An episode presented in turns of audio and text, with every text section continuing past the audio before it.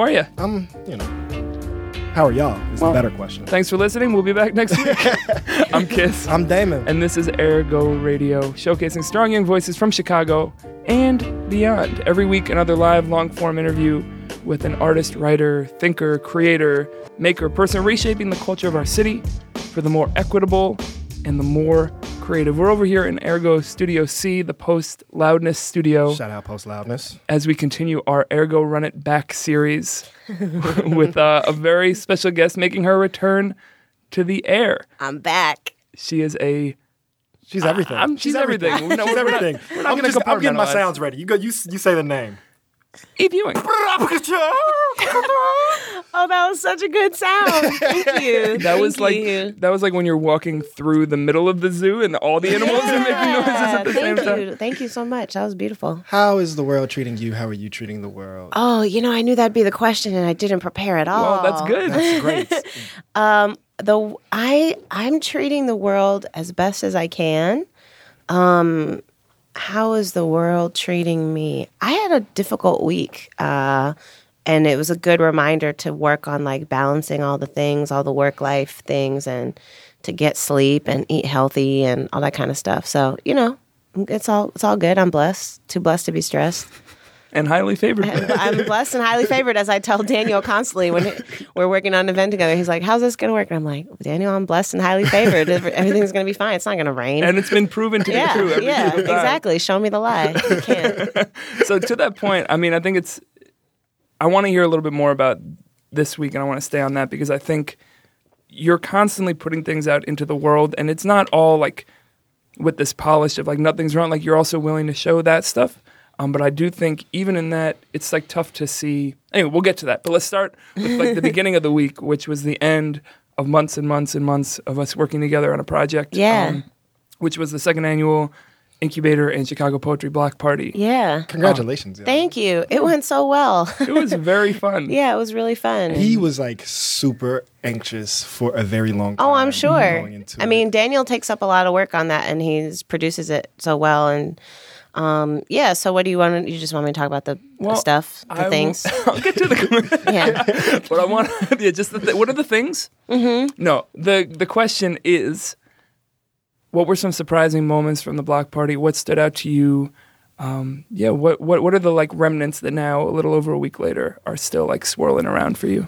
Yeah, so so we did these two events. Um, one is more public facing, and one is less so. So the the Emerging Poets Incubator, um, myself and Nate Marshall together, we go by Crescendo Literary, and Shout then out Nate Marshall. yeah, shout out to friend of the show as well as I want to say the most referenced person. He comes far. up all That the is fascinating. More than Coval, more than Kevin Coval. Definitely. Kevin doesn't come up. Definitely more than See, Kevin. that is really interesting because it shows that says something really beautiful about Nate that he's out here like doing stuff with the with the people.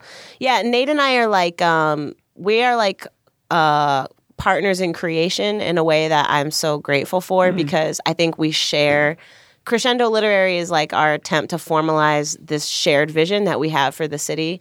And it's really cool to be able to work with somebody that like has overlapping skills but different skills than you and um that like wants the same things that you want for the world. So anyway, so we and um our good friend Idalmi Noriega at the Poetry Foundation Squad. um, we put together this this three day incubator where um, the idea behind it is that poets like us, so poets who consider community engagement like a central aspect of their uh, artistry, it's not something they do on the side or something extra. It's like part of who they are as artists That sounds like the title of something. Poets like us. poets like us, um, poets who are out here and you know teaching artistry and community work and organizing, and whether that's open mics or teaching young people or mentoring or publishing other people or building zines, whatever they're doing, where they see like that aspect of being an artist in the world and an artist in community as fundamental to who they are. Um, they're as far as we know, had never been a place for them to like convene and talk about that work specifically. And so for the second year in a row, we built this incubator, which is basically like a designated time for those folks to come together and just talk through like How do you have processes of reconciliation when somebody in your community has been harmed? What does it look like to be a good mentor? Um, how do you use genderqueer language in your organizing? Like all these things that are sort of problems or issues of our practice, them coming together and working on that. And that was really dope. They came from Anaheim, California, and Houston, Texas, and Atlanta, Georgia, and Baltimore, and all these different places, and came together and worked and hung out with us for the week. And um, and then we threw this really big party, which is the Chicago Poetry Block Party. And the idea behind that event is basically um, providing an opportunity for people to engage with poetry, to write poetry, to witness, consume, read, talk about, celebrate poetry in a venue that is open to everybody and is explicitly trying to be affirming and welcoming to everybody and is diverse, um, especially in terms of like experience level with poetry and is free and fun and like that you can bring your grandma to and you can bring like your baby niece or nephew to and that you could sit outside and enjoy being in Chicago in the summer. And so, um, last year was the first year we did the event and anytime you do something for the first time you're basically just like i hope it doesn't explode like i just like and both of y'all were instrumental you know on the production side and the hosting side and i also feel like the first time you throw an event everybody who does it it's such an act of love and a leap of faith oh, because you're going to someone you're like hey I have no evidence to show that you. doesn't exist. Let's something that doesn't exist. I have no evidence to show you that this will be good. Like I don't know how many people are mm-hmm. coming. Mm-hmm. Like I ha- there are basic fundamental questions that I can't answer for you. Come through, right? Like and work with me. And it's also one of those times when the thing that y'all celebrate on the show every week, which is like the fellowship and the trust and the relationships among Chicago artists, really becomes like the proof in the pudding because it means I could be like, Damon, will you come host my event? Rick, will you come perform? Or this year it was like, a Kenya will. I mean, this year we had more like evidence that it was going to be dope, mm-hmm. but um, But nobody asked me to send them a thing. Like no I- one was like, show me, out- yeah, Nobody's like, I want to see the the press right show me the year, show yeah. me the numbers show me the metrics that it wasn't like a failure or Yeah. something and so um, yeah it was really dope and really beautiful and um, there were a couple like you know just moments where you're like oh this is why this is why i do this you know um, What is yeah. there one that sticks in your mind? um, I think for me, I so we had uh, the young people of Yollocalli, um, which is a youth arts program in Pilsen. They have a pop up radio Yeah, station. that was the coolest thing. It was so cool. And so I they interviewed me on their pop-up radio show and they were like no shade to y'all, but they were like it was like one of the best interviews I've ever done. What can we learn from them? What they do than us? They just asked like no, I mean they just asked like extremely clear. So they didn't know anything about me, and because of that, they asked me like extremely clear, straightforward questions. So they were like, "What do you do?" That's great. And then they like listened really hard, and then they had you know. so they were really good interviewers. Um, but I read a poem, um, a poem that I'm going to read here later, and um, and one of them was like she just started staring off into space and then she was supposed to ask me the next question and her friend like looked at her and she was like i'm sorry i was inside the poem like i Ooh. got lost in the poem and then she had to like collect herself and come back and um you know i i have this like adamant belief that poetry is really something that is for everybody and that is for all people and like that is my i believe it so firmly in the face of a world that is always talking about it as this very elite thing. Mm. And I often find that it's the people in the most elite spaces that are doing that. Like they have a lot of presumptions about what quote unquote regular people will and won't read or will and won't engage with. And I continue to be so affirmed by the fact that like I just don't really believe in like high versus low art. Um, and I don't believe in like simple versus complex art. I believe that if you make the art that is true in the world in which you live, that people of all backgrounds um, obviously differently at different levels, but people people of all backgrounds will rock with you. And so that moment where this young person that I had never met before was like, "Oh, sorry, I was just into it," you know. Yeah. I was like, "Yes, that's that's how poems are, right?" Yeah. And um, so that was really that was really special to me. Word. Uh, it was really it was a great day. I- I'm, I'm sitting here. Um, I'm still intrigued by the incubator Yeah. um, and and the, the questions that you kind of uh, articulated. Y'all went into the, that process with. Coming out of that, were there any new answers or new ideas, whether they be macro or micro, towards those very like complex issues y'all were tackling that you felt like even if it wasn't like, oh, here's the answer. Yeah. But this is just a new point that I'm at or a new new place. Yeah, for sure. So so we had these two faculty, one faculty member. Last year our faculty were Ross Gay and Patricia Smith, and this year it was Luis Rodriguez and Natalie Diaz. And all of those are poets that are like very famous poets. like they are like highly acclaimed, award-winning poets, but we chose them because they reflect these ideals of like community engagement.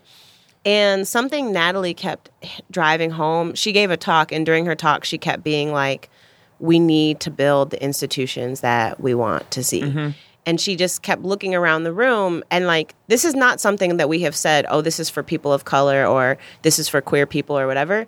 But that's who that's who shows up, right? Is like mm-hmm. primarily people of color, lots of queer folks, people from that are like geographically diverse, you know, diverse from different disability communities, from different gender communities, like all these different things. And she was just looking around the room, I think, as like she's like a native Latina queer woman poet.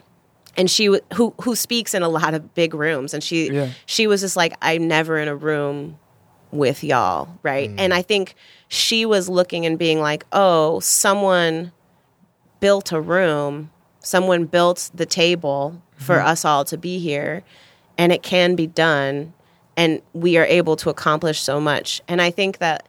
I think a lot about like markers of prestige and what kinds of things make people listen to you or not, or make people feel like your voice matters or not, or what kinds of things become markers for people to invite you into a room. And I'm just a big believer that um, right now I'm really focused on trying to build institutions that reflect my values and the values of the people that I love Yeah. rather than being overly fixated on like trying to create more quote unquote diversity in institutions that I think are oppressive. It's interesting. So uh, we have we have this shared mentor uh, from our college who was like a quote diversity trainer for like Yeah. 30 years, and I was on the phone with her a couple months ago. She was like, "Yeah, diversity is dead. like, don't talk that word to me. Yeah. Um, just because like it doesn't one it, it doesn't mean what it used to. Two, it doesn't mean anything, and three, like that's just not. We just it just it all needs to adjust and adapt to the moment that we're in. Well, we need a framework that accounts for power, right? Right. And so the issue with diversity as a term is that it levels a playing field so that people can co-opt it to talk about things like political diversity or Right. ideological diversity and have the audacity to say things like, you know, well, this isn't a diverse room if we don't have like a bunch of white male libertarians on the board or something, right? So I guess I think we're missing a whole bunch of libertarians. right? That's what we really but that on the show. but that quite seriously is how some people have come to Right. talk about the term. And so anyway, I'm kind of giving a meandering answer to your question, cool. but I guess what I'm trying to say is I'm thinking about um what it means. So the poetry world has like a lot of awards and like retreats and selective things that And you have fellowships and such. fellowships and things that you have to apply for and write a cover letter for.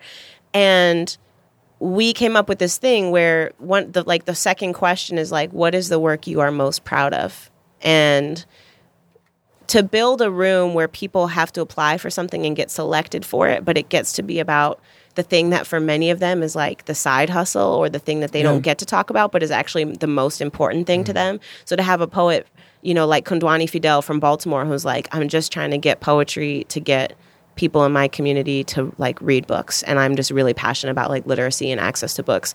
And there's not a in a, a, a space that is considered prestigious or high status that honors that kind of work. Mm-hmm. You know what i mean? And so just trying to think about like think about yourself and like the work that you're most proud of and that you most love and how hard it would be right now to find an award or a grant hmm. or something like that that actually matched it. So what we end up doing is kind of contorting ourselves a little bit to try to get the material support that we need Right. for our work um, but in a way that doesn't reify the things about the work Right. that we actually care about you know Right. So whether it's external or even internal, like you start kind of reshaping or re Yeah. re-describing or reimagining that thing to fit this other to fit standards. something else. And in the in the nonprofit world, we call that like mission creep, right? And I think that as as individuals, we are subject to that as well. And um, so I'm just trying to think about like what it means to build spaces where the folks I care about can come out and showcase their best work and do the rigorous work of then like trying to learn and fix it and improve and get better and share in community that is supposed to be the purpose of things like fellowships, but that oftentimes we miss out on. Yeah, that's not a that's not as succinct an answer as I would have hoped No, for, but I'm going to keep thinking about it. That's fine. Um, what would be your answer to that second question on the questionnaire, Ooh, What's the work I'm most proud of right now? or something you're most proud good of? Good job. Good job. Yeah. Thanks, man. Um, you know, I am so blessed that I I am at a space in my life right And now. And highly favored. I highly favored. I, in all seriousness, I'm at a space right now where I am pretty much exclusively doing things that I really love to do. Mm. And um, Congratulations. thank you, Yeah, that's a thank beautiful you. thing. That's like the greatest Thank accomplishment. you. Yeah. I mean, ever known part of it is that, and I'm not like you. I'm like well fed, right? Like you see, you're like, yeah, you look, you've been eating, you know. Um, ooh, uh, uh, but That would have been an odd way for us to introduce yeah, ourselves when you good? walked in. That's you actually been, like- Eve, you look like you've been eating real good. Yeah, That's one of the like creepiest like like flirting moves. Like I that's something know. niggas been saying for a long time. Like, damn girl, you look like you you look like you had a meal recently. looking healthy. You look like you've been You- eating. right. Oh man, The creepiest. I, one time, a dude at Family Ooh, Dollar. let's, let's have a list. this Oh, is great. it's a long list. It's a long list. I'm not gonna tell you the whole list, but a dude at Family Dollar, the Family Dollar, it was on 63rd and Cottage. He, um, I, it was hot. It was a hot day, and I had my hair down, and he was behind me in the line, and he was like. I bet that hair keeping your neck real cool. that hair Like, keep your neck no. real cool, ain't it? no. Actually, I was inaccurate. like, no, right? But of course, I was like, yeah, you know. Well, you The do, greatest indignity of my daily life is having to laugh at real things that men say to me that are actually like incredibly stupid, but Yeah. I'm just like, ha ha. Yeah. It's the best way to You get got this. it. Yeah, yeah. Like, where's the, you know, I'm like, just a family dollar, bro. Um, that, that really hit home. That's yeah, beautiful. sorry. Yeah, no, no, it's fine. like all the time, I have to laugh at things that are. It's it's thing because like I don't know. I haven't. You get I get some like glimpses into the psychology of that, Yeah. and so it's really just like trying to find the most minute detail that like I bet you no one else has talked about. Uh, Neck right. He was sitting there like pondering, like, what can I say? what tattoos. can I No, say? that's too easy. yeah. right, right. It was neck. I bet you let that me- neck me- right. real. That neck is real cool. I protected was like. I'm gonna what? make a text to life connection. She's got long hair and it's hot. right, Put those together. right. I was like, that's not how hair works. Um, But I want to jump back to what oh you yeah, yeah, yeah. All right, just about jump that. But I just want to talk about Yeah. horrible things men say to me on the Actually, street, let- Daniel. do you no, no, I'm just kidding. one more- one no, more, no, We'll come no, back no. to it It's at fine. end. It gets it turns it turns negative too quickly, so we won't go down that road. just, Um, just a touch. But but um, but to that question though of like you feeling like right now you're doing these things pretty much across the board that bring you joy Yeah. or that are what you want to be making. One, that's wonderful, and two, as someone who I, I don't quite understand the way that your drive works, but I can see this drive, whether it's like ideological or Yeah. to just accomplish goals or. At what point do you start looking toward like the next thing? How do you think about those goals? Are you able to sit in this moment and be like, "Wow, this is wonderful that my days are filled with beautiful things"? And that I feel love? like Yeah. this is an appropriate addition to that. Is there synergy in all of those things? Too? Oh, 'Cause You could be absolutely. doing a lot of things. Absolutely. That could be I think I'm doing all one thing actually.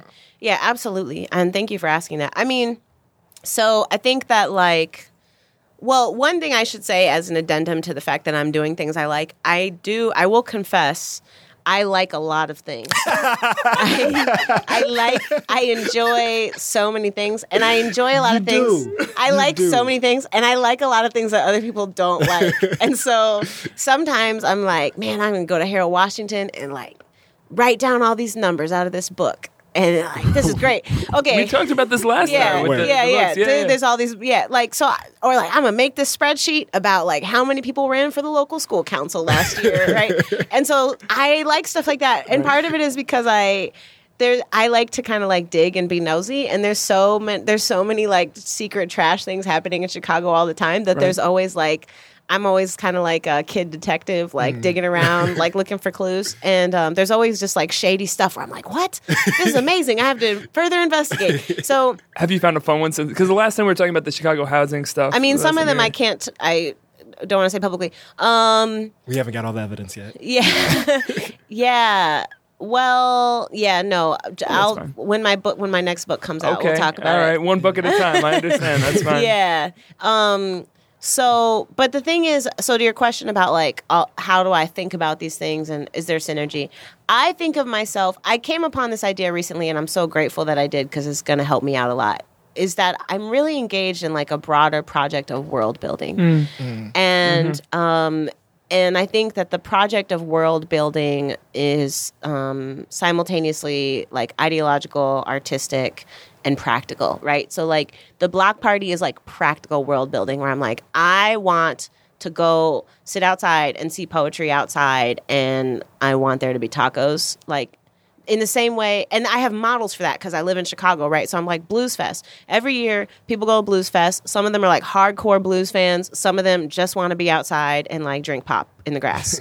that is my audience for the poetry. Like that is the stature that I want poetry to have in our city. I want it to be like hardcore poetry fans like i go to the block party every year and i want people that are just like i just came because the ice cream truck was present right? And like that is my dream is for is for poetry to have that stature um, in our city and in our society. And then some of it is artistic. So the electric arches the book that's that's coming out now is very much like artistic world building and like imaginative world building. And then some of it is ideological. So it's partially me saying like this is the way I believe the city should work and I'm engaged in the project of like trying to find information and think about models for the city to actually work that way. So I I think of this as like all one big project. Um, but really the way I work is that um I just have a lot of ideas and a lot of them are bad. Um, but like I'm I think if I have any kind of skill it's at like tracking and thinking through and following through uh, the logical premise of those ideas. And I also just like basic not not sexy stuff like I use like a whiteboard and I use a lot of apps and I like Yeah. write everything down in a notebook and I Shout out to whiteboard. Shout yeah, whiteboards are the bomb. When I was in Give college, me a whiteboard if you like me. no, bro, for real. Like in college, um, two of my best friends were like math and physics majors, and they used to sit down and they had a huge whiteboard in the dorm room, and they would sit there and be writing on it, and I was like, I want that, right? This could work for other this things. could work. And so I have a whiteboard in my office that I use, and um, and so some of it is just like that kind of practical stuff of following through. But I also just um, I pay attention a lot, and I think that that is something that also comes from being a poet and being a writer.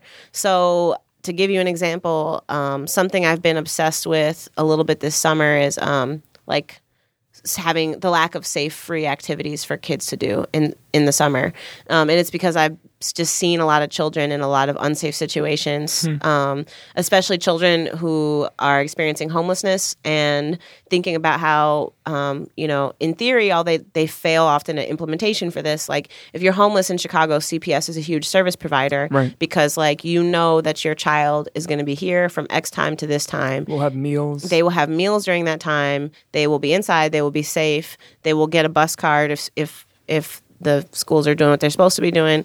And um, oftentimes the schools are also pitching in to make sure they have like clothes, f- stuff like that After school. after school programs, stuff like that. If you're in the summer, and I, I've just seen a lot of homeless folks with their children with them this summer, and just thinking about how, like, there's not a place for you to, if your way of making money is, if you need to go be at the shelter at a certain time and sign up to make sure you get a spot for the night, or if you need to be panhandling, or if you need to go do a job application, or whatever you need to be doing as a person experiencing homelessness, um, it's hard to do that with your kid there, right? And and there's just like a lot with that. And so um, i've just been thinking about like summer activities for kids and my new obsession is like summer camp and um, i've been thinking a lot about like what would it look like for me to say every kid in chicago should be in free camp all summer Yeah. by 2025 Yeah. and like how would we do that? And what would that look like? And what are all the things that come with that logistically? Um, and that doesn't solve it's like it's like harm reduction right? It doesn't solve the underlying things. But if every kid in chicago could be in a place safe inside fed doing a developmentally appropriate engaging activity with other kids throughout the like working hours of the day that would i think that that would solve a lot of that would be really good for a lot of reasons with right? camp counselors who are also like Right. in that neighborhood. You know, exactly great- right. It's like a job creation thing so i've just been thinking about that. And and the thing that like pushed me over to It's that crazy we have to think of that though. right right.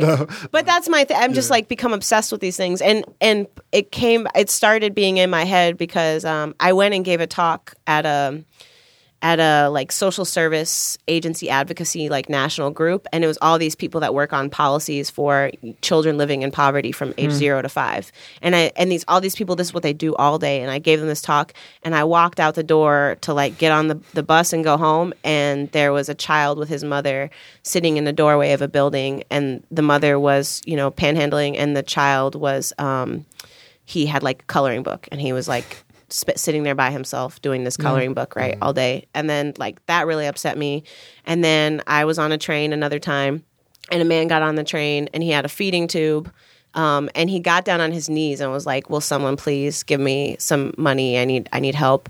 And there were two black people on the train me and this other dude and we both gave him money. And then um, and I also I had he was holding like a albuterol inhaler, which is also the kind of inhaler I have asthma and I carry mm. one, and I was like, you can have I can get another inhaler, right? Mm-hmm. So I gave him my inhaler and some money, and his son was with him, and he had Down syndrome, right? And he's mm. like, I'm just trying to do something with me and my son.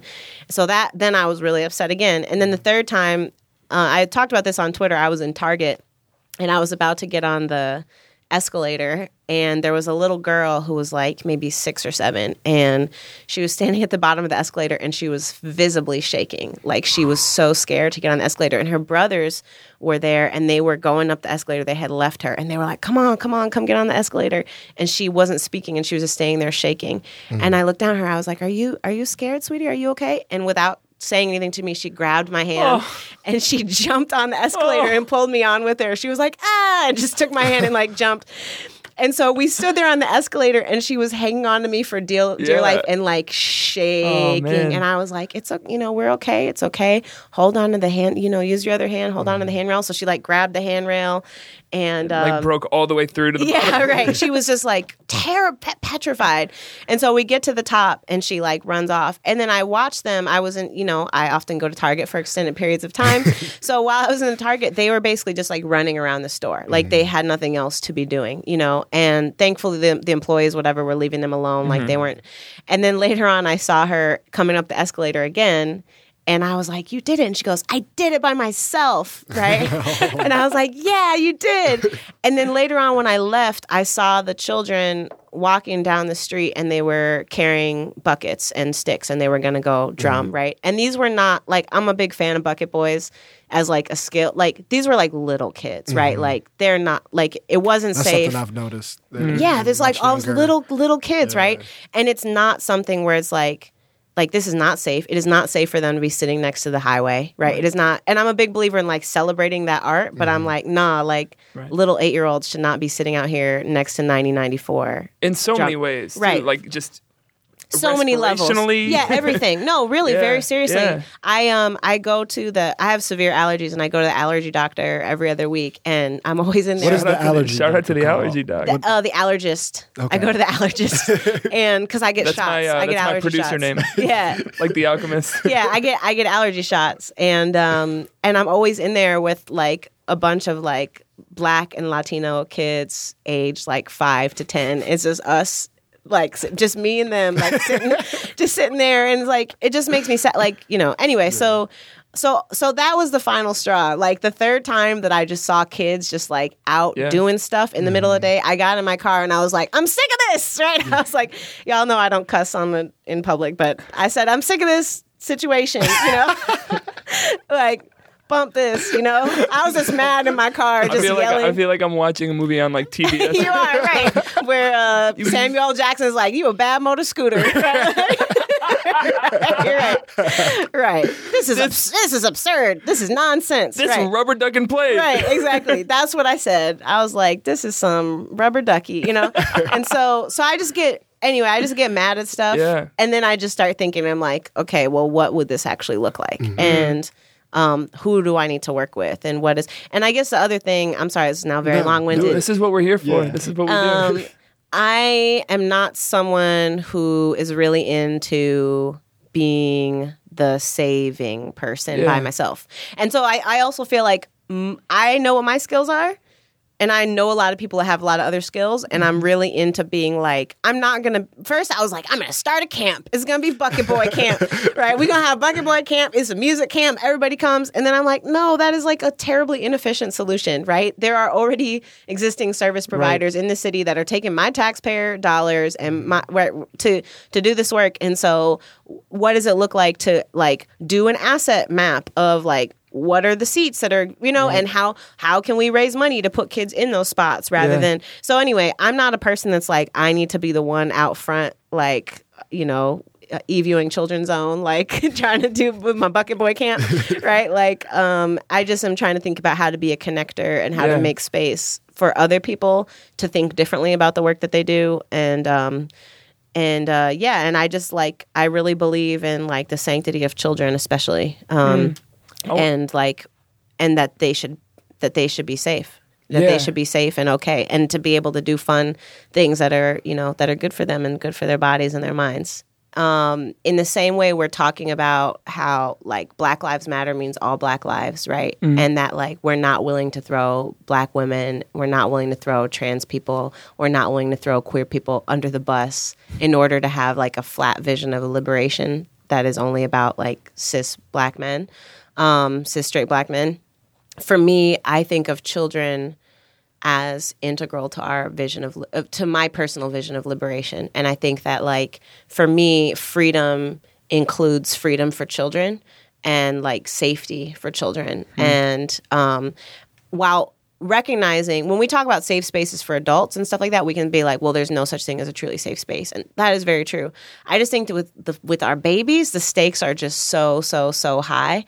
And a lot of times i just am trying to think about like to me that is a non-negotiable right? Mm. And to me something is not worth doing if it is being done in a way that is endangering kids yeah. but it's also a complicated question in a context in which children are already in danger right? and i think that it's complicated i think the same thing is true of schools right i'm a person that really believes in schools I also see understand that schools are like a, a major engine of oppression for a lot of children in their lives. So um, I think it's complicated. And like I said, I, I think that like you know we don't have to get all into it, but I think more broadly, more aff- affirmatively rather than critiquing, I want to say affirmatively that like I think is really important to center children and their rights and uh, in in any conversation about what our liberation looks like, and that I also worry that schools and conversations about education in a lot in a lot of conversations about Black liberation um, that we are not great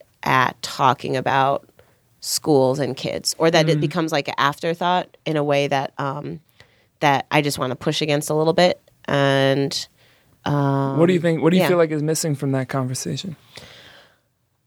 you know, I'm hesitant to say it because I'm not. I don't want to like indict anybody or say. And I'm not trying to make an absolutist claim like people never talk about this and no one ever says this, right? So what do you want to bring? What would you like to bring? Yeah. To it? Let's put it that way. Um, one thing is the idea of like child development and the fact that like children's brains are growing and that part of what it looks like to have like a society that's free for black people is a society in which black children are free to learn, grow, and explore and be celebrated and uplifted and at all times. And um, that sometimes what children need to experience that is different than what adults need in that space and that sometimes the needs of adults can very easily supersede the needs of children because children often can't speak up for themselves depending on how old they are right? And like for all these reasons and because they are um, physically small and socially small right? Like people don't ask their opinions people don't ask their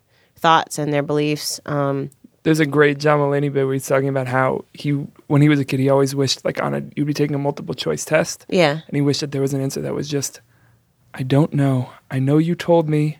yeah I just don't remember. I'm very small and I have no money. So you Yeah. can imagine the stress I'm under. right, right. No, seriously, yeah. Um, yeah, I mean, like I said, I I'm less interested in like mounting critiques against other people. I'm more interested Yeah. in try, trying to have an affirmative vision. But I think I just would like to continue to do that work of thinking like, what does freedom look like for the children of this city, and um, and also as subjects and agents, and not just as like recipients, right? So like. What is their vision of the city, and and what role can they play in enacting that vision? um, It's something that yeah, plays- this is like a very serious. This is like way. This is not especially it's- fun for me to talk about, but okay. We can go a, a different a different route. Um, yeah. You me you out of questions. No, it's cool. Let me just think for a second yeah. about about no, this is very serious. I don't know. But it's stuff Uh. that you, I mean, I just know that this is like the stuff that like in your marrow is Yeah, really I just. I, yeah, and I don't really know why. I just, uh, I just love, I love kids, and I um, think, I think that they are. Um, the future? No, I'm kidding. no, I think they're the present. present, yeah. I think they're the present, and I think they're the past. Like I also feel, you know, I'm a little bit woo woo. You know, I just think that like, I mean, my mother. Something my mother always says. You know, as I get older, I increasingly believe all the things that my mother always said that Funny I how like, that rolled my happens. eyes huh? out. Yeah. Yeah. Um, my mother always says that like babies are like elders, right? That they have like wise spirits that have returned to us from our ancestors and from our past, and that that they know things that other people can't understand. Um, And the same wrinkles often. Yeah, right. They sometimes they look like. I mean, you know. So, um, so I think that like I don't know. I'm just gonna say, little kids say things all the time that are like incredibly wise and deep, and um, wherever it is that they may get that from. Yeah. So, yeah, And they're often better to us. Like kinder. they're better to us than we deserve, right? Sometimes they be saying stuff. They be like, you, blah, blah. but um, yeah, no, they are better to us. Or tell me, what do you mean by that? Uh, I just think, I think if I was in a room of people age six to sixteen, I would probably get better, just like energetic and Yeah. verbal responses Yeah, than a room of people older than that. yeah, And just like in every way. Like, yeah, for sure. Yeah, uh, Or just um, like hugs. You know what I'm saying? just like, hugs. like real, like Yeah, just Just- eye contact Yeah. sometimes, or just like connection. Yeah, I don't know. yeah, Yeah. yeah, And it's just, I mean, part of the reason why I said my last week was hard, part of it is because I was watching my niece for three days, which was like, um, she um, uh, is just really a good person. And it's weird because she's four and it's clear. Like, I don't just mean she's nice or she's cute or whatever, but she has like a good heart. Yeah. You know, she's like a deeply good hearted person. Um, but it's also like, you know, it's just weird when a person is like entirely dependent on you for like their life and subsistence and stuff. Anyway, without it's, like, going way into super, sp- super specifics serious. or details. Yeah. I th- you know, I think that is Oh, we're gonna have fun, guys. It's like yeah, so- we were doing so much laughing. We we before. stopped we stopped being funny a long time ago on this show. geez. but but but but specifically like you know there are things like oh I want bucket boy camps for all of the Right, children bucket boy camps for all the babies. and then you have like a, your own baby in your Yeah, life so yeah. like you're, it's you know when I see that it's like the the perfect meat of like your external passion and then like your inward humanity Thank what you. does that teach you about how you then interact with the with the outer world that like your scholarship or your study or just your passions wouldn't have Wouldn't. led you to Yeah. Yeah, I think that um I think a lot of those lessons I started learning as a teacher. And I think hmm. that like a lot of my students so I taught sixth, seventh, and eighth grade in CPS. And well my first my first job in CPS, I was an assistant in a first grade classroom. And then my and then I was an assistant in a second grade classroom. Then I worked at Sue Duncan's Children's Center, which is Arne Duncan's mother running a children's center on the south side. And then I then I when I became a teacher with my own classroom, I was working sixth, seventh, and eighth grade. And what that means is that you're catching people, and I don't remember if we talked about this last time I was on the show, but you're catching people at this crossroads of their life mm-hmm. where they are very much children, but also like incredibly brilliant and able to, and really and insightful got real opinions have real hardcore opinions, right? Mm-hmm. That are like often very ideologically pure, right? Where they're just like, this is right and this is wrong. Yeah. And they have like really thoughtful, critical questions about things. And they're extremely honest about their feelings. Like when they're mad, they walk in and they're like, screaming and when they're sad they walk in and they're like weeping right and when they're happy they're like jumping for joy and so i love that age um, but it, what it means now is that um, so I left the classroom in 2011. So some of those students who I saw, I was like, these are my babies, right? They used to be like, Happy Mother's Day, Miss E, because you're like our mom, you know. these are my babies, and um, some of them, um, some of them are in Cook County, some of them are in college, right? Some of them um, have children of their own. Mm. Some of them work retail jobs. Like they just have they have the whole gamut of lives that are possible for people for young black people in the city to have. And I see them all the time, right? Like I, I hmm. see them constantly. They work at the movie theater like, "Hi, Miss Ewing," right? They're like and you know, and I saw a student and I was I saw he works at a store. I won't name the store, but I went to his co- coworkers. I was like, "Is he working hard? Does he do?" And they were like, "No, he don't." You know, and, then and then he was like, "Don't tell her," right? He was like like embarrassed. You're And like then- gonna give him a bad grade. yeah, I'm gonna call his mom, and then um, you know, and I I went to another. This is Miss Ewing. We Right, got a yeah. disciplinary report. And like I went to another establishment, right? And I saw a student who was like, you know, Popeye's It's organization. I, the only thing I heard. Uh, I went to another establishment and I saw another student. He was like, "Yeah, I'm going to college in the fall, like, and I need help fundraising." And I, you know, and so it's it's like um, I get to s- at all in all of their lives. I I had and still had these beliefs of infinite promise for them, and then I get to see as they age, like the different ways that that plays out in because life is hard and imperfect. And that is like a very sobering reminder for me. And I, I had a parent say to me once, like, um, she sent me an email and she was like, Thank you for helping me raise my son. And, you know, I was very young. I was like 23, 24 years old. And um, that was just really sobering for me, where I was just like, this is a parent who is relying on me as another adult figure. And that also, the academic part of me wants to say, like, that has to do with like black people and fictive kinship and like the nature of ex- our extended communities and stuff like that, right? Where like other mothering is like, there's actually academic term for it. Like other mothering is a process that black women often engage in. And so, um, all of which is to say that I have all these people that I like really love and believe in that are running around trying to live life and survive in a horrible city that is like beautiful and ugly at the same time. And for me, those stakes are just very high. And so I'm always thinking about like their actual lives and what it would look like for them to be able to live the way they want to live and be free. Um, and then when it's your own blood, though, yeah, it's just different because you just look at this person. Especially my niece looks a lot like me, which is really funny. I always say like I have accomplished this amazing thing, which is that I have this person that looks like me that I like didn't, Didn't give have birth to. I didn't have anything to do with, right? Um, but like you know, just look at her and it's like she is in any given moment she's hundred percent like dependent on me to figure out how she's going to get her next meal, right? Like if Right. she's going to get hit by a car, like all these things that I, I have to protect her and take care of her. And I think that it just, um, it just, but I, but I think that like all, we have to have that kind of collective responsibility for all of our children. And that I think about, it's a lot of pressure. And I think also like really problematic to be like, these are all my children. Like they're not, they're other people's children. And those other people have like, you know, a right to raise them and nurture them and be primary in their lives. So it's not about self-aggrandizement, but I do feel responsibility for them um, in a broad sense, in the same way that I think like all of us should feel responsibility for them. Um, and I think sometimes that ends up being construed in these kind of messed up economic arguments, like, you know, like, well, if they don't have a job, that's like lost revenue for the city, or like, Right. you know, things like that. Um, but I don't mean it that way. I just think people should like love babies because it's the right thing to do, right? Right. And because they they need us, you know. Yeah. Yeah.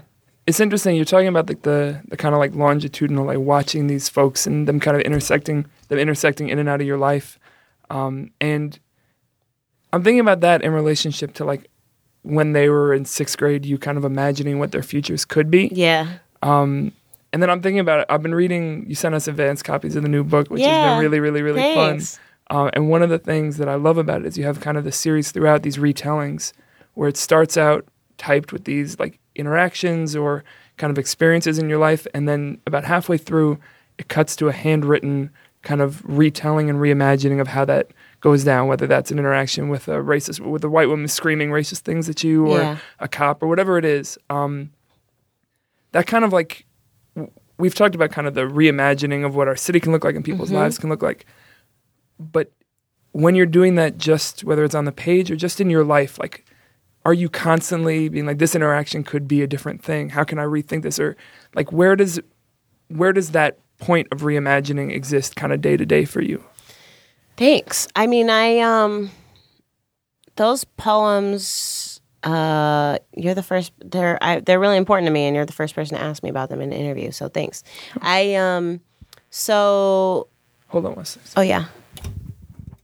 there you go So those poems came from when I was a child. I would have um, really bad dreams, and when I woke up from a bad dream, my mom would tell me to tell her the dream, and then she would be like, "Okay, so then what happened? Like, let's come up with a better ending, right?"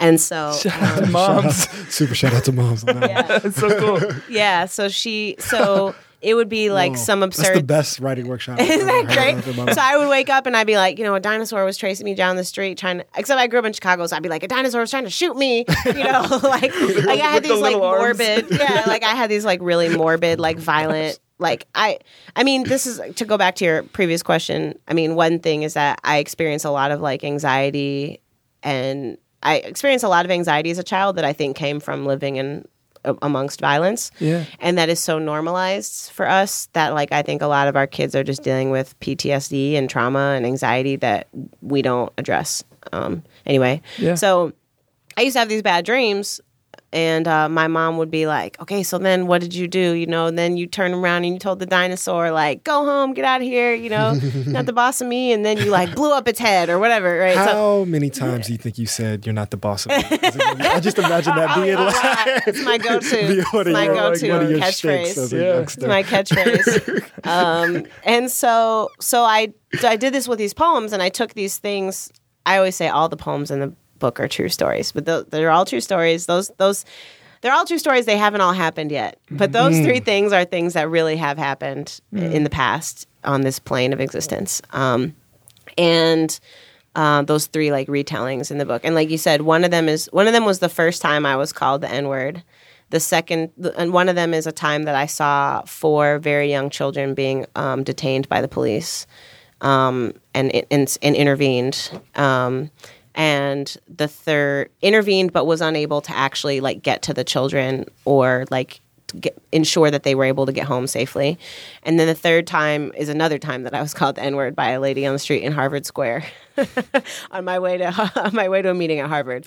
Uh, whenever people were like, "How do you stay humble now that you?" and I'm like, "Well, white people still call me racial slurs on the street, and teenage boys yell at me out of the window of their cars. So you know, I'm not in a place to like not much has changed in my life to you know really. Anyway, um, At least you didn't walk in the meeting and she was just sitting on the other. Which is that's. I feel like that would also. Has that anything like that ever happened where you're like, oh, this person Oh, just said something wild, and then now we're like sitting. no, very people politely? at Harvard. T- t- they say other racist things. They don't. They're not just going to Yeah, be they out here. it out. Yeah, Some like some like 12th century medieval study yeah, terrible for I'm not going to tell you what she said. Well, it's in the poem, I think. But yeah, no, they don't say that stuff at Harvard. That's rude.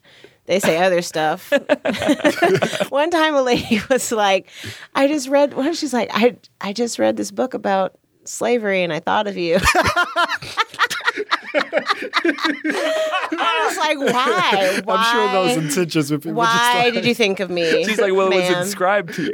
yeah, no stuff like they say stuff like that. That is just hilarious. That is like so funny. And then also because I'm a person that has both self confidence and a great community, Yeah. I'm just like that is hilarious, right? And then I'm on the group text like, let me tell y'all what this lady just said to me, as opposed to being like crying alone in the library, like, oh gosh, this is so terrible. I hate it here.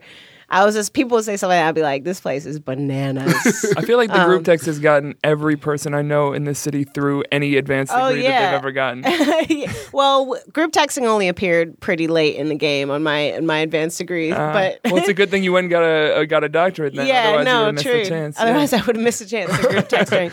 but um, anyway, so the poems are like uh, an attempt to use that technology that my mother gave me um, Hmm. to come up with like different ways that those situations could have ended um, in ways that engage with like magic or otherworldly solutions.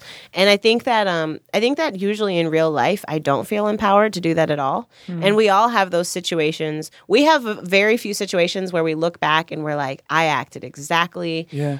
like I ex- acted exactly as I would have liked to in that situation. And that's why our forebears did things like do role play at lunch counters, right? So that when you really were in the moment and a racist dude was dumping a pot of coffee over your head, it wasn't the first time that you put yourself in that situation, right? Yeah. And so, you know, like most of us oftentimes when you're there you're just frozen you feel unsafe whatever the situation is and so it's me trying to um, redirect those feelings of like powerlessness or like i wish i would have said this or i wish like when the lady in harvard square said that i legit wanted to punch her in the face. And then I was like, "Ah, I can't punch it. And she was like elderly, right? And then like I called my mom and I told her I was like I was about to steal, I was about to punch her in the face, and my mom was like, "You can't be at Harvard punching people in the face, you know, like like nobody sent you from Chicago to Harvard to be out here punching elders." You're like you told me punch dinosaurs. Right, right, right.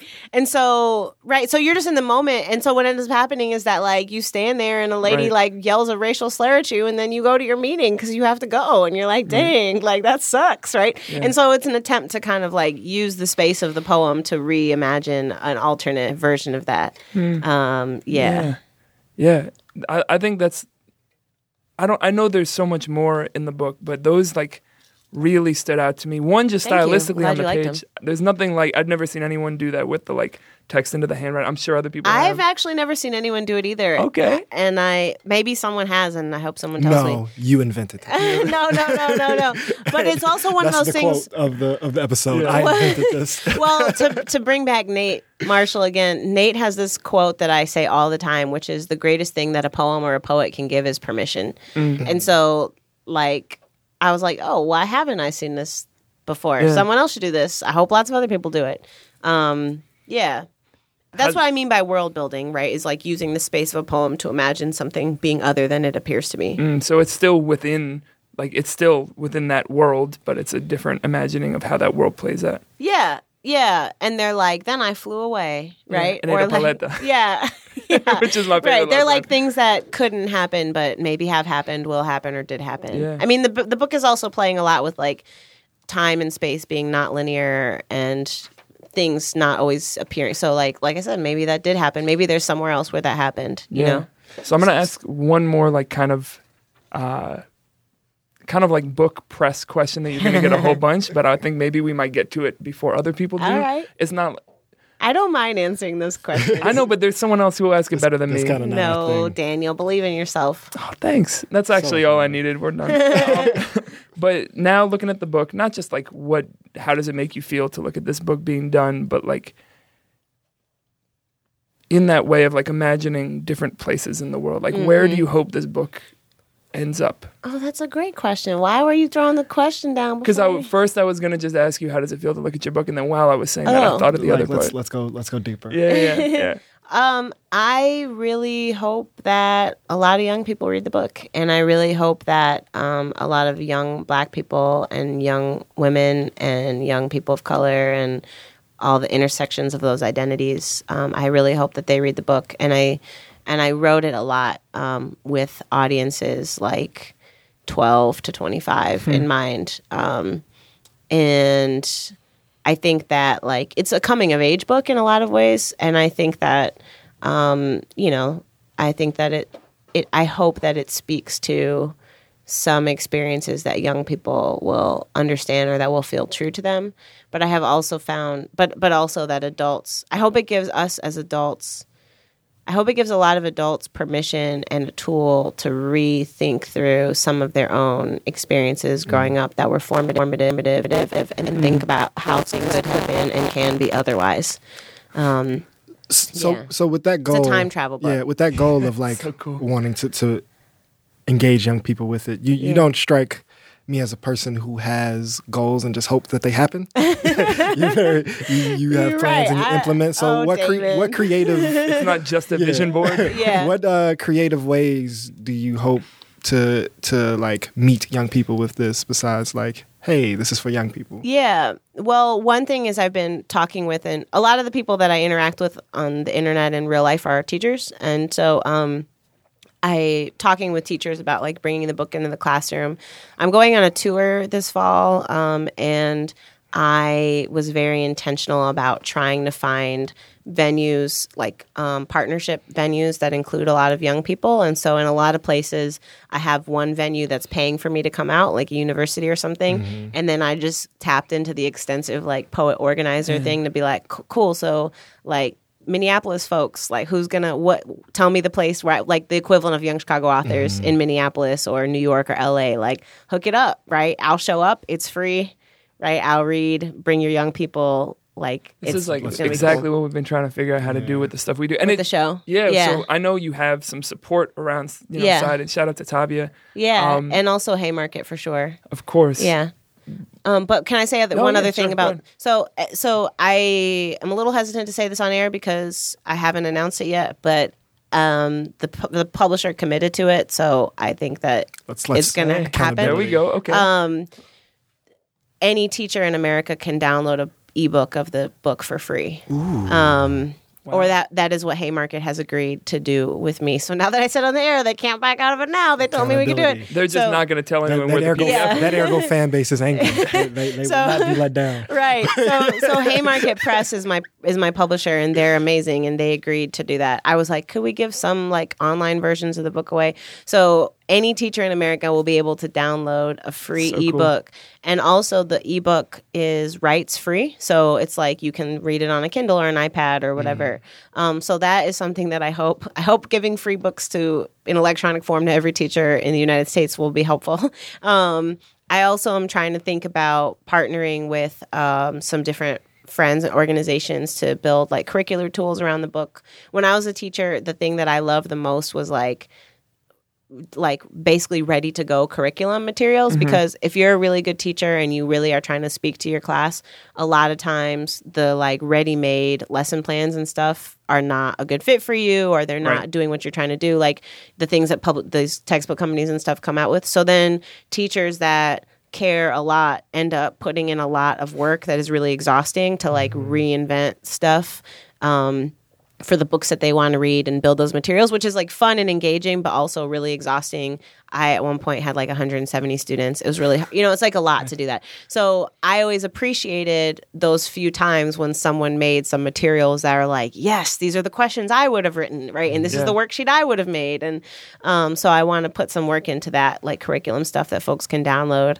Um, yeah, and just like being in different places, talking to people. One last weird question. I know we're going to wrap in a sec. Why did you make it a square? Oh, that's I'm glad you asked that as well. So the cover of the book the I wanted to make a book that is a, a visually interesting item. Like in addition to being a book. When I was Damon just checked whether it's actually a It's square. legit a or square. just It is a square. rectangle. um and uh You can't just throw. can't just throw, Throw around terms square out here. loosely. Can't just throw around the word square. Everything's a square. no square. loose squares left and right. Hey, Folks, folks, You made it an oh hour boy. plus into the episode, you get that gem. Heyo. Um, so when I was uh, one way that young people choose books is by how they look, right? Like you, like you grab a book. Think about some of your favorite books when you were a kid. You're just like you saw this on the cover. Is that a basketball? right? No, legit, right? You're- Slammed by Walter Dean Meyer. yeah, we're gone. Yeah, we're, This book report lit. is over. It's done. no idea. It's done. One of my favorite novels is this book called Generation X by Douglas Coupland, who's a Canadian writer. And I bought the book at a yard sale when I was 15. I didn't know anything about the author or the book or anything, but it was this like the book was very visually compelling. It had a blue sky on the cover, and it was a paperback, and it was square. And um, so I it was really important to me that the cover was a book that a young person would see it on a shelf and be like, "What is this?" Right? Like I just want, I just want to hold it. I want to look at it. I want to flip through it. I want to see. I want to know more. And so the cover art was very important to me, and I'm so happy with it and into it. It's by a black woman artist from Trinidad. Her name is Brianna McCarthy, um, and and I also was like, I want a square book because most books aren't square. And so it just makes the book, it's going to make it a pain to shelf in the bookstore. Hopefully that just encourages people like put it out on the front table or something like and said, hey. Marketing genius in another life. over. Look at this. But um, but yeah, I just wanted it to be like interesting to look at and to call out to you to like pick me up, hold me, look at me, open me. So that's why it's a square. It's very intentional. It's not a silly question at all. Cool. So you're very astute. Thanks. I just have been loving the book. I, I think I have one Ask all the question. questions, y'all. This is so much conclude. fun. That's okay. Uh, this is like I the- want him like you know like fun questions. Yeah. Yeah. I'm, Well, we'll get to the uh, game. This is the uh-uh. most fun. important thing. Uh, is this fun? It's okay. Don't have to be fun. I'm sorry. Don't So I'm trying to figure out how to put it into question form because this was kind of like You the could just say central idea that I was coming into this conversation with. But it ties into like I think two of the biggest pullaways I've heard is one the like the amazing claim of like everything you're doing is things that you enjoy and then your passion for world building. Uh, but as like the world stands now, Mm. right? Mm-hmm. Uh, you move through it with like a grace and dexterity that is kind of like specific Thank or you, unique, Damon. That's right? so kind. My And- goodness. And, and so my, my question is like and I'll, I'll get some more context maybe as we're talking I can about just it. li- Yeah. bask in the space of the beautiful, kind thing you just said. Oh well, you, know, I'm just going to dwell here. compliments come. This And- is my new home. But I guess my, my, my question is like that can be um the, the image of that can be like somewhat inconsistent with how that actually feels to be living it. And you I'm mean not- the image of dexterity? like when other people see it. Oh, right? yeah. And so, Oh, so fam, you of, already of, know. of anybody that I think we've had on, of any of the people that like I know for real beyond a handshake, I think there is like a reverence or like an admiration. Oh my admiration that no for real. Like I'm not I'm not just gassing you No, up. I'm trying to like get in get into like some real okay, and like I'm, I'm giving you this so like you could go real with it. Okay, I'll be real, Um, real. That that that like Eve, the, the name gets like spoke about with like Reverend. That I forget. Like, wait, no, like I, I know her. Like, you know what I'm saying? Like, Yeah. you get talked about as like you know a,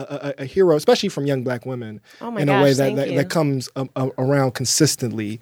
But there has to be some pressure with that, and also just hearing that like everything I'm doing are things that I want to do. That is a very like exclusive experience. Mm-hmm, and like mm-hmm. community is around like unifying around common experiences. Mm-hmm, mm-hmm. but if no one mm-hmm. else is experiencing that can that be somewhat like disconnecting or like isolating in a oh, sense? Oh man, there's so many things. Okay. Well, so one thing is is that like on a large level, all the work that I do, I love my work. Hmm. I don't always love every minute of actually doing it, right? So like it doesn't literally mean like I'm just happy. Like I'm just happy. Like I I, I was in my office till 1 a.m. this week trying to finish book number two, right? And then, like, I didn't meet my self imposed deadline and I felt really bad about myself for that. Mm. And, and that was part of, like, I, I was tired and feeling down on me, you know, and then trying to work, push, push through that to actually then finish the work, right? Yeah. And like that was those were bad feelings. And then like I'm really into running and physical activity and like being outside and eating healthy. And so I wasn't doing any of those things, right? I was like sitting in a chair for hours in front of my computer in, you know, my office has no windows, right? Oh. Yeah, like and um We got to put a window in. you know, the custodians coming in like, "Why are you here, fam?" It's like really late. I'm like, "I know. I'm sorry, please." Like, and I'm sorry, my room smell, my office smells like Thai food that I've been right. So like, like that is not fun. Like legit.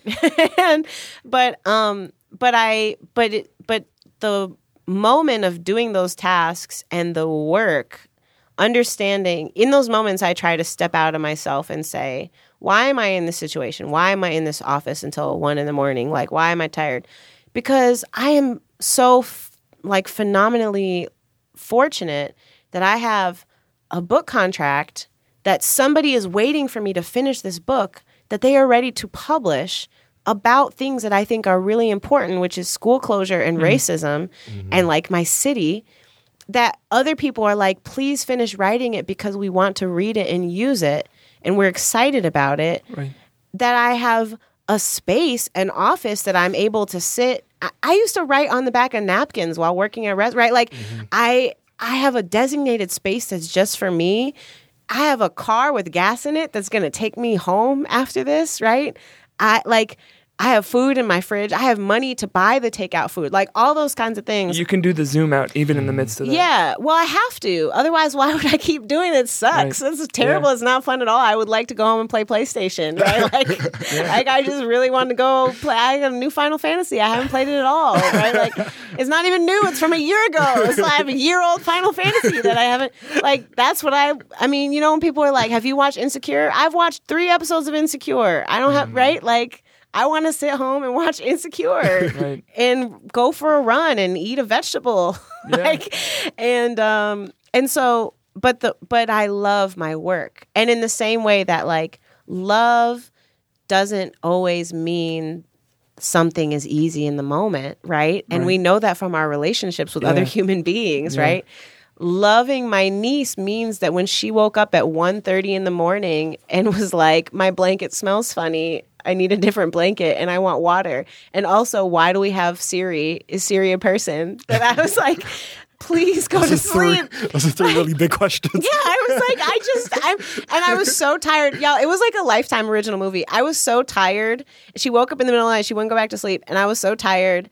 And becoming anxious about being tired because I was like, I have to wake up in the morning. Mm-hmm. I have to Oh, get work done. worst. I have to drive her. She has to get to school this time. Traffic's going to be bad. What am I going to do? I'm going to have to cancel this, right? That I was like spiraling into this horrible cycle, which then made it harder for me to sleep, which then, and she fell asleep. And I went in the bathroom and I didn't want to wake her up. And I was so upset. I went in the bathroom and just was like crying and like into a towel. I was mm-hmm. like trying to like quietly cry. I was just so stressed. And And, you're like, why does this towel smell funny? right, right, Like so many things, you know.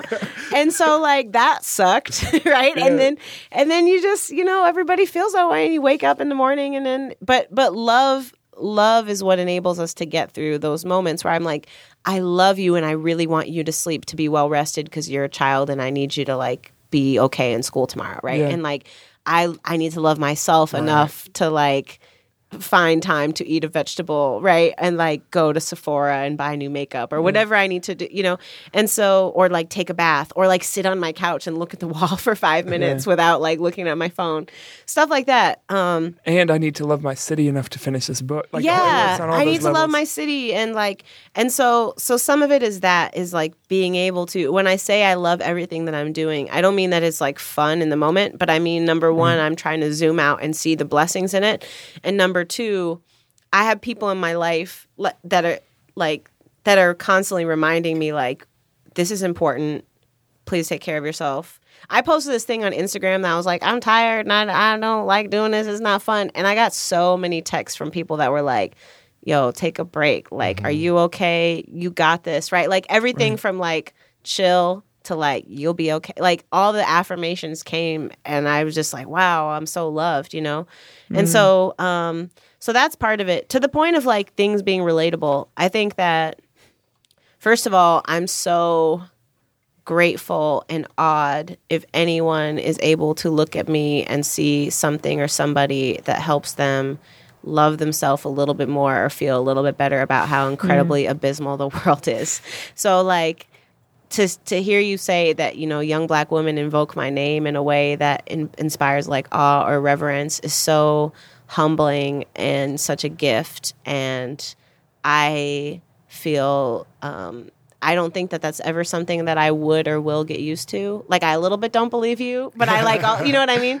Um, But even like your peers, even even like well, I I'll if you're my I mean I am also just like y'all need to don't like just remember that you've known me for a long time, right? You know what I mean? Like like you know, Damon, there's no reason for you to be no, like, not me. like, no, but like, Damon's like, I don't think you're shit. Yeah, Damon's whatever. like you basically no, but I even mean, like Christiana is like like like a reverence or like Yeah. yeah, intimidate, you know, and, and y'all go back. Yeah. Um, do you? I I I also feel that you. I feel like I see you stepping into that with a little bit more comfort, like oh that, that public. I'm that, glad you think so. no, like like just like having like a public impact, right? Because like I remember, like kind of opening up the last episode. Yeah. I kind of like jokingly called you a Twitter celebrity, knowing that it would like poking you. Like, oh no, I don't have. Yeah. But like this year, you're like won the award for like Chicago Twitter or something. but like, all, Yeah. but what I don't want to just like, oh, You want to know something Twitter- crazy? I think when you said that, I probably had like four or five thousand followers, or may- maybe like, yeah, at that point probably four or five. Wow. Yeah, yeah, now and- I have seventy thousand. right, and and that was what was Se- interesting 73,000. was watching But you. who's counting? But who's Not only like not shy away, yeah, but like kind of accept it and like let people know like hey i got nominated and hey i won in a way Yeah. that like i that was so weird. yeah like but you but you seem to embrace it or be comfortable with it W- or, Yeah. or, More comfortable. or were you not and you just felt like or, or what was that moment like I- 'Cause that's a I- weird that's different from like winning for your for your scholarship Yeah, for that your was poetry, weird. right like it's just Yeah. like I, you know, I as oscillate. chicago loves list Chicago, we love list. I mean, you know, I I oscillate. Sometimes I'm. I mean, let me put it this way: I can't. I know that I have a large number of Twitter followers. That is something that I cannot. That is an incontrovertible fact, right? That is not like an opinion about myself. And so, at some point, I just have to say. I have a large number of Twitter followers, right? Like, Right. and, And that, they're not all wrong to follow you. I don't know. I mean, I really do be looking at that number. I'm like, I don't know what y'all. I don't know why you're here. I don't know. You know, some of these tweets are like, like Tabia, my manager. She sent me a screenshot of where I, I tweeted like, where the waffles at. That was the whole tweet. Just like where the waffles at? and she sent me a screenshot and she's like, "Why does this have so many retweets?" I was like, "Because people want to know where we finna get some this is the waffles." like thing. this is the real question, right? Sometimes I look at stuff like that. I'm like, I don't know why that resonates. That's also you. the title of book number three. Yeah, book number three is where the waffles at. And it's the just a Ewing a- a story. pictorial That's actually the Hanif Abdurraqib story. is, is how to is where's the local Waffle House? Um, but um, but yeah, I forgot what I was talking about. Anyway, point being, at some point, at some point, you can't. You have to be like, yes, this these things are factually. This is a factual truth. But you Is know, there pressure with it? Do you feel like a responsibility or a power of like the, the things I say will I mean, will we- spread, or if I say something in, in a certain way, it will have greater impact? Because like Yeah, I have thought about that recently. at is as basic Where the waffles at? um, I have thought about that recently. Like, I something I'm not into is I don't ever want to be like people on Twitter are people, and so um, and some of them are like Hmm. Young people. They're like human people, and there's a human person behind. And I never like moments where people forget that I'm a human person. And so I try not to enable things. Like if I see a tweet that is like really funny, or like somebody saying something I think is foolish. I was telling y'all before, like I will like take a screenshot of it and crop their name out so that everyone's not just like piling onto them. Um, I'm I'm a, a friend of mine is Marc Lamont Hill, and Marc Lamont Hill has like a ton of Twitter followers, and he told this story on Combat Jack, um, and uh, on on another podcast on Combat Jack where he talked about how he tweeted something about Big Boi being trash. He tweeted something disparaging about Big Boi on his Twitter, and he went to an OutKast show with his daughter. He brought his daughter, and Big Boy on stage was like, "Yo, where's Marc Lamont? like, I'm gonna fight. Like, show." And he said a lot of things that I'm not gonna say, but he made threatening comments in the direction of Marc, and, And his daughter was there. he's like, "My daughter was there." Like, he's like, He's "That like, well, was." D- yeah, no. no, and he's like, that was the moment when I realized I can't just get on Twitter and say stuff. So with that as the baseline, I'm not at that point. I am not at that point in any regard. I can still say as many disparaging remarks about J. Cole as I or Big Boi or whoever as I want, and no one's gonna come for me. It, it has been kind of funny though. Like we, you know, we do this. We'll do beef with an R&B singer Yeah. in a minute. Um, oh, we're still doing that. Oh no, it's big. You gotta think about that. But we have, you know, for like bigger folks who we've been talking to about having on the show or whatever, being like, oh, if they start beef with an R&B, like the R&B singer might continue the beef. Yeah. That's, well, yeah, I don't think I'm at that level. I don't think any of these people are checking for me. But um, We're, are we We're good? good. okay, yeah, I don't think any of these people are checking for me. Thankfully, That's good. um, I will tell y'all. Yeah, I mean, I don't think any of these people are checking for me. But um, what was the question? Relatability. I'm still on like, can black women relate to you because you like your job? Well, that's a good, That's a not good exactly how I said it, but That's low key. the- Ah, no, that's not what David said. I'm being unfair. I'm being unfair. I was trying to process the question. I mean, yeah. Oh, that's so I don't know. Cut all that But out. fine. Just That's cut out everything. No, not, Just not, a, edit out not a everything I said. Not a I mean. I think that like I think we live in a world. I mean, this has a lot to do with like Damon and like Let Us Breathe, and both of y'all. I mean, something you say that's true all the time is like this is not a world of scarcity, right? Mm. Yeah. And like the United States in particular is not a place of scarcity. It is a it has become a place of scarcity because of the It's ways engineered. it's engineered scarcity, right? And like we live in a society in which every every child every child could have summer camp, right? Like Right. there's no reason every There- kid can't. I have think the summer one that like points it out to me once I saw that there are currently more abandoned homes than Hello. homeless people. in- Hello. in America. Hello. And that's why, like, and y'all, the writing thing is like, that's why I want to say I'm digging up dirt about Chicago. Like, I wrote this piece, I wrote this piece for the New Republic about Chicago public housing. And, um, and I put I, the headline I put on it was Rahm Emanuel's next scandal, Chicago's housing, and I put it on there aspirationally, being like, "Please, everyone, like, Like, come scandalize this. scandalize this, like, come on, like, this is terrible." Because we have similarly to the CPS, in which everything is mayorally appointed, the person who runs the Chicago Housing Authority is also appointed by the mayor, right? And um, anyway, Chicago Housing Authority has all these vacant units that they are collecting federal Right. money on, and and they are not housing people, and they have condemned them, and they are using it as a way of driving people out of places that are now desirable places. But you're right, like. Or like we are spending more money. The whole idea of million dollar blocks in places like North London, Right. like we legit could get all the people who are supposed to be on that block out of prison and just give them a stipend and buy them a house and we would Right. still be and that's why like idea i mean now that we live in the trumpian era where we're just going to waste money on building a wall but when i was coming up Back in- so, back in so-called conser- back in my day conservatives talked about these things called fiscal responsibility Right. and austerity and i'm like you want to be really fiscally responsible. Right. what we could do is you know.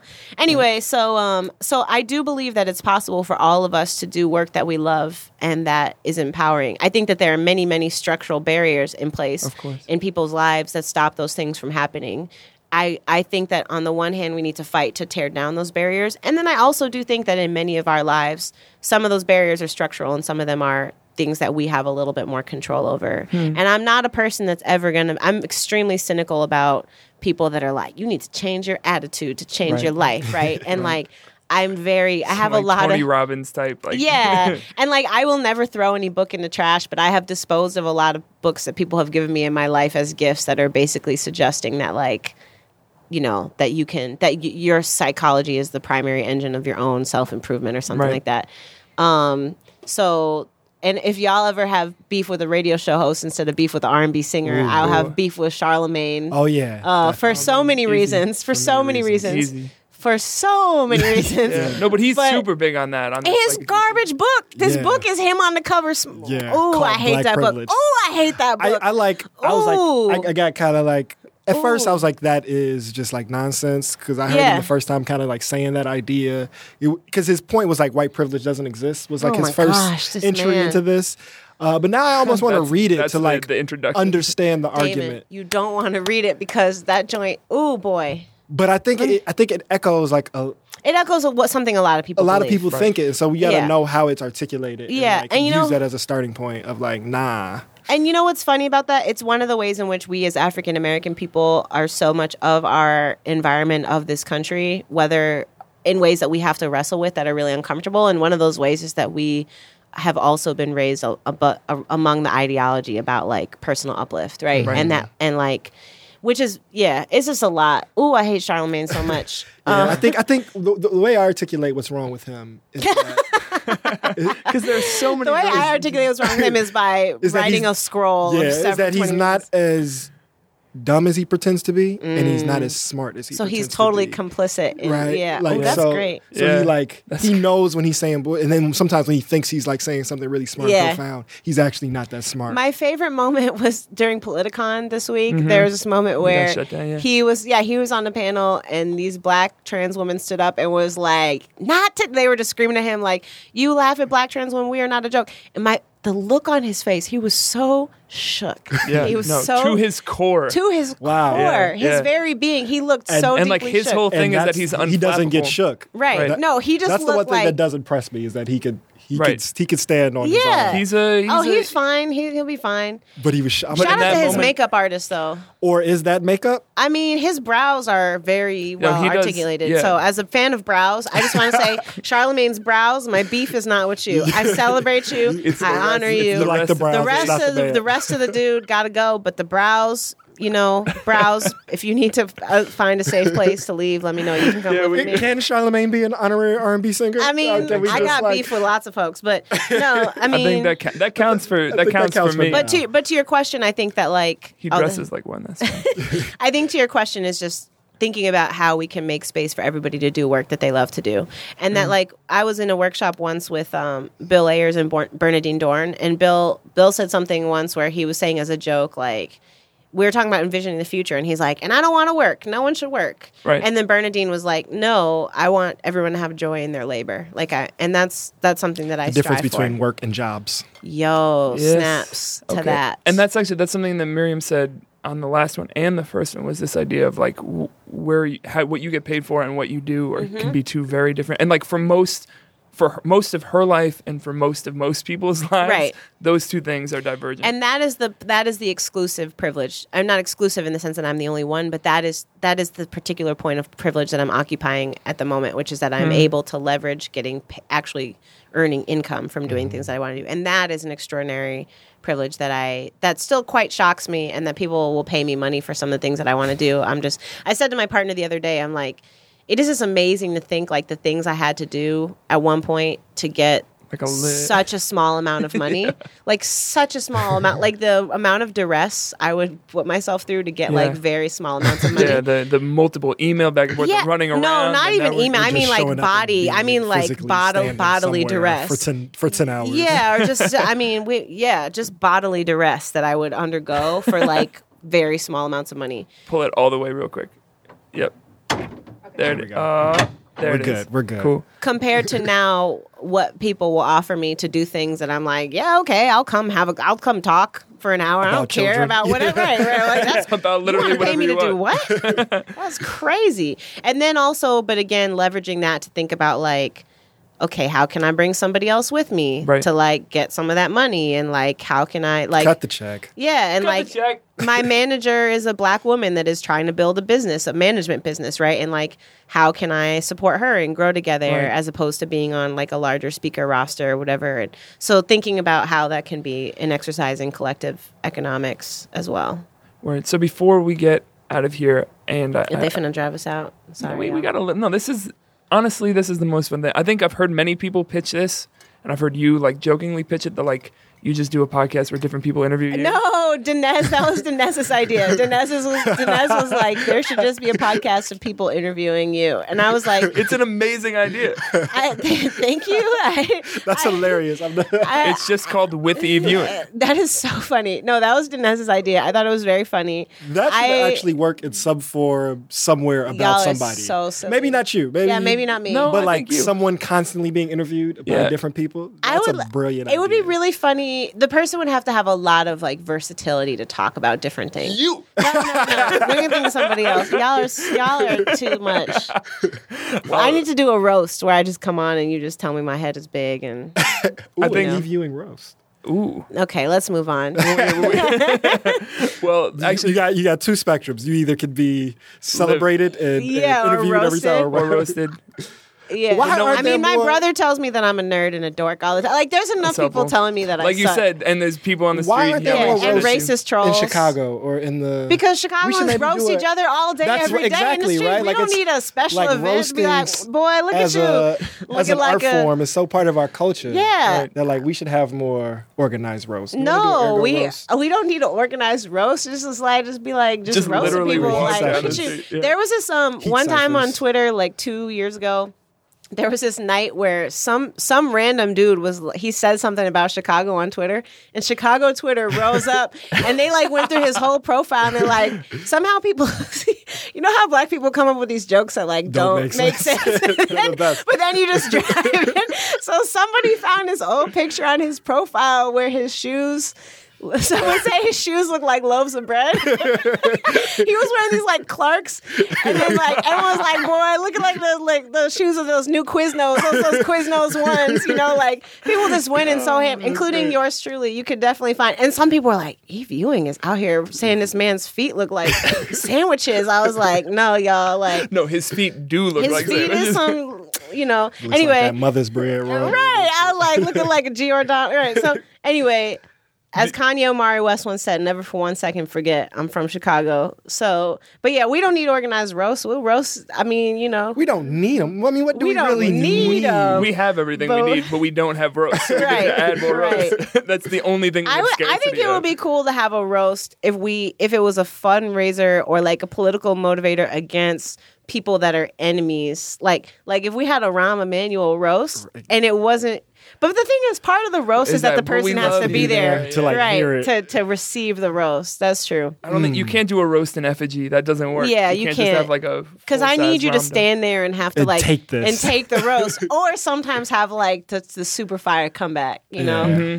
Yeah. down. Yo, he would be terrible at No, that. he. You need Who could you we need roast? people. You you know he couldn't like come back with with like he would be the worst at playing We have that to game. if, redo like, yeah, does he would like- just flee the scene. He would just be like, "I'm uncomfortable," and he would just leave, which isn't so If cool. If any listeners have a have a good like roast subject, I feel like Toni Preckwinkle. Actually, I feel like several aldermen. I feel like there's a lot of Ooh, aldermen you could do an alder roast. that could step Alder up. roast. An alder roast. I feel like We'll a do lot of district by aldermen could district. step up and like would Take absolutely like treat Yeah. your whole life Yeah. like back. Like I feel like They would love that to be the center of attention. yeah, to be the center of attention. I feel like You I'm think that's ever happened in the city council chambers? Has just been going back and forth? I feel like Willie Cochran got roasted when they were like, "Boy, the feds is outside for you right now." Like Willie Cochran, the feds came to arrest him in the middle of a city council meeting, and I feel like all the aldermen were like, "Boy, you know, you about to be." Uh, anyway, This that was Now, the closest. you know how crooked of a alderman in Chicago you have to be to actually get the cops to arrested. come get you in the middle of the day, be like, "I know Willie don't need a ride home today." Like, They're like, Yeah. hey, it's your chauffeur. We gave him the rest of the day. All in favor of giving Willie the keys to the back door. Okay, cool. Right. Like, I feel like that was like a roast day at city council. before we get out of here and before you read a piece, this is actually I know you said there's like a bunch of stuff in the new book that was in the the next book, Yeah. like just wild shit happening in the city that Yeah. you're gonna have in there. But like since you are a student of the city's history, Mm-hmm. are there any like very particular historical things that you're just like, I can't believe Oh, I'll tell you one. Well, you can in terms of like horrible corruption. Yeah, yeah, yeah. Oh man, I wish I'd prepared for this question because there were a couple that I came up with recently that I was like, this is just so bad. Okay, well, I'll tell you a little tidbit that I discovered recently. This isn't to do with corruption per se, but um, I was looking for, I was looking through some newspaper archives. I was looking for something else unrelated, and I came across this story that I became a little bit obsessed with about this girl.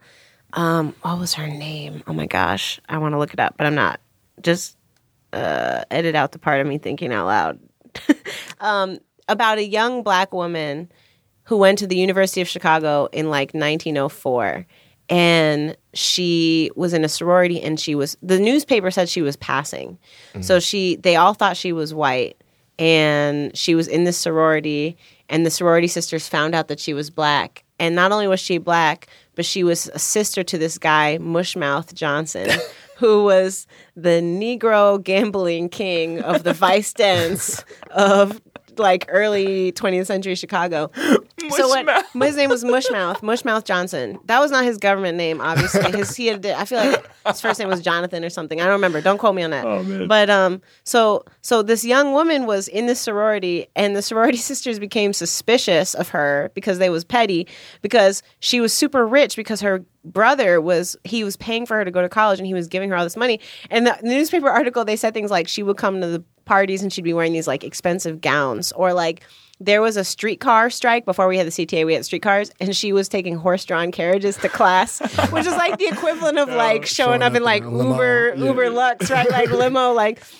And so she was taking carriages to class. She wore these expensive gowns, and she also would buy theater tickets to everything for her friends. She would like She treat just- everybody to balling, food. She was just balling out. Okay, and so they became like well, what's going on? They became suspicious. And then one of them was like, I went to her house and I saw all these pictures of all these Negroes on the wall. And then I was like, is she colored? But then I just thought maybe they had like colored friends, you know? And it's like, so somehow it comes out that this guy is her brother and that she's in school and she's like disgraced. And part of it was there were so many layers and levels to the story. Like one of it is this kind of the story of like, black mobility, like an attempted upward mobility, where the brother is making his money through Right. this means that is not considered respectable or it's considered like ill-gotten means. And what he's doing with that money is trying to pay for his sister to go to U of C, right? Right. And like, and then also the idea that even with all this money, that she couldn't buy her way into society, and that her using that money made her a subject of suspicion. And then when she, and then also they kept saying all these things like everybody loved her. She was the captain of the blah blah blah team. She was in the mandolin club where she played the mandolin. She was like an honor student. She was this, that, and the other. And all those things then in turn made her a source of like contempt and Yeah. suspicion. And then there were all these follow up stories where the Tribune was like, well, maybe we don't know if some of this is true. Like maybe she was Mushmouth's niece, or um, then people said there were follow up stories where her friends were like, she was her black friends were like, she's not passing. She was always proud of who she was. So like maybe some of this story was fabricated. It was very unclear, but I was so I'm like a little bit obsessed, and I was This sounds like a movie. yeah, I have talked to one of my friends who writes. I have I have one friend that writes TV shows and one friend that writes movies, and I don't understand anything about either of those forms of writing. And so whenever I have any idea, I like like, force it, them yeah. to like. Uh, so I have talked to one screenwriter friend about making this into a movie, and I was like, "When do you want to do this?" Ha ha ha! And he was like, "Now." Um, so maybe it'll be a movie. I don't know. And in the meantime, you just show up at your office at U Chicago in a horse-drawn carriage. every Yeah, well, it's like there's so many. Yeah, there's just so many levels. Like Yeah. even things like right now, as we're talking about affirmative action stuff in the country this Mm. week, like there's even an erasure. I think a lot of people don't realize that Black people were even going to these schools Right. a hundred years ago. It was like we didn't just show up, you know. Right. Um, but I just thought that was a great story. Now, side story. You asked me this question, so you're gonna regret it. And I know you've had Daniel K. Hertz on this show, so I am not the wonkiest person to come on AirGo because you had Daniel and he is worse than me. He is a person I would definitely do a podcast with, but Man, that would be the world's most boring podcast. but there would be like 12 much information. It would just be like way too much information. I'd be love like, bro, you yeah, twelve people would really enjoy it. I'd be like, bro, you can't show graphs like on the radio, right? Like you can't. No one It's can like, see that chart. If, you look at the if you look at the incline, on right, the right. It'd be like graph- no one can see that. But um, so previously, uh, somebody who I write about in my book is this guy Jesse Binga, who was um, he was the first black bank owner in in Illinois, and he had this bank. Uh, savings bank in Bronzeville, and he would use it to give home loans to black people that couldn't get mortgages otherwise. So his house was bombed six times, bec- and and he had money right? So he would like pay for armed guards and put up a reward. Like if if you can if anyone can figure out who's bombing my house like right? But like that money was not enough to save him. Right. and he ended up his bank ended up completely going under during the depression um, and he died like a custodian in a church. And i've told that story on twitter before and it's in my book and it's partially thinking about like the the dream of black capitalism and how that's not adequate as like a vision of freedom.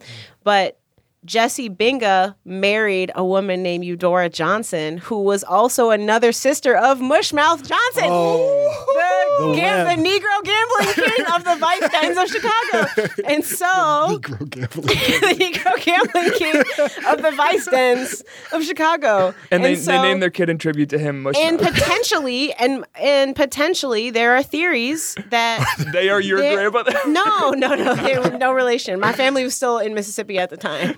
Um, they had not saved their dollars to board the train to ride north to freedom yet. Uh, but they, uh, so potentially, the money from Mushmouth's gambling enterprises Started this bank? started this bank, right? Because he because when he died, he left the money to his sister, who then married Jesse Binga. So Wow. so people in the 40s, 30s, 40s are buying houses in Chicago Based and able to yeah. have the dream of black home ownership because of this like gambling dude. And so it, there's like so many levels to this in terms of like I think so much about the, the, the black economy around Right? gambling and number running and how that basically got co-opted Yes. with like casinos and the Yes, lottery. my grandfather was a bookie and a numbers runner and running other things too. But um but he yeah, yeah, no, it is so interesting, right? And n- the numbers game, it's kind of an example of like what's happening now with weed, right? It's like when black people are doing something as like a side enterprise hustle, it's gets illegal and down, right. And so um yeah, but I'm so into that story. And I already knew the that's why I say when I say I'm like, oh, I just get obsessed with like cuz I already knew the Jesse Binga story from like 2 years ago. Mm-hmm. And so then it's just like I'm always in an episode of like Wishbone or Ghost Rider or something. And I'm like, wait, this is the guy who was the, this guy and that? What the right? This sounds like a series now. This It doesn't is. sound It's like amazing. Yeah, it's amazing. But Where uh, is your WTTW show? yeah, no, one put it on day. Chicago tonight. Yeah, right one after. day. That's great. But um, anyway, point being, it's kind of an interesting story because it's also about like the blurry lines of respectability and the black economy and all those. And you know, whenever people are like, "Well, Jay Z sold drugs," it's like, yeah, I mean, yeah, Well, we- you we've know? talked about it a lot, you know.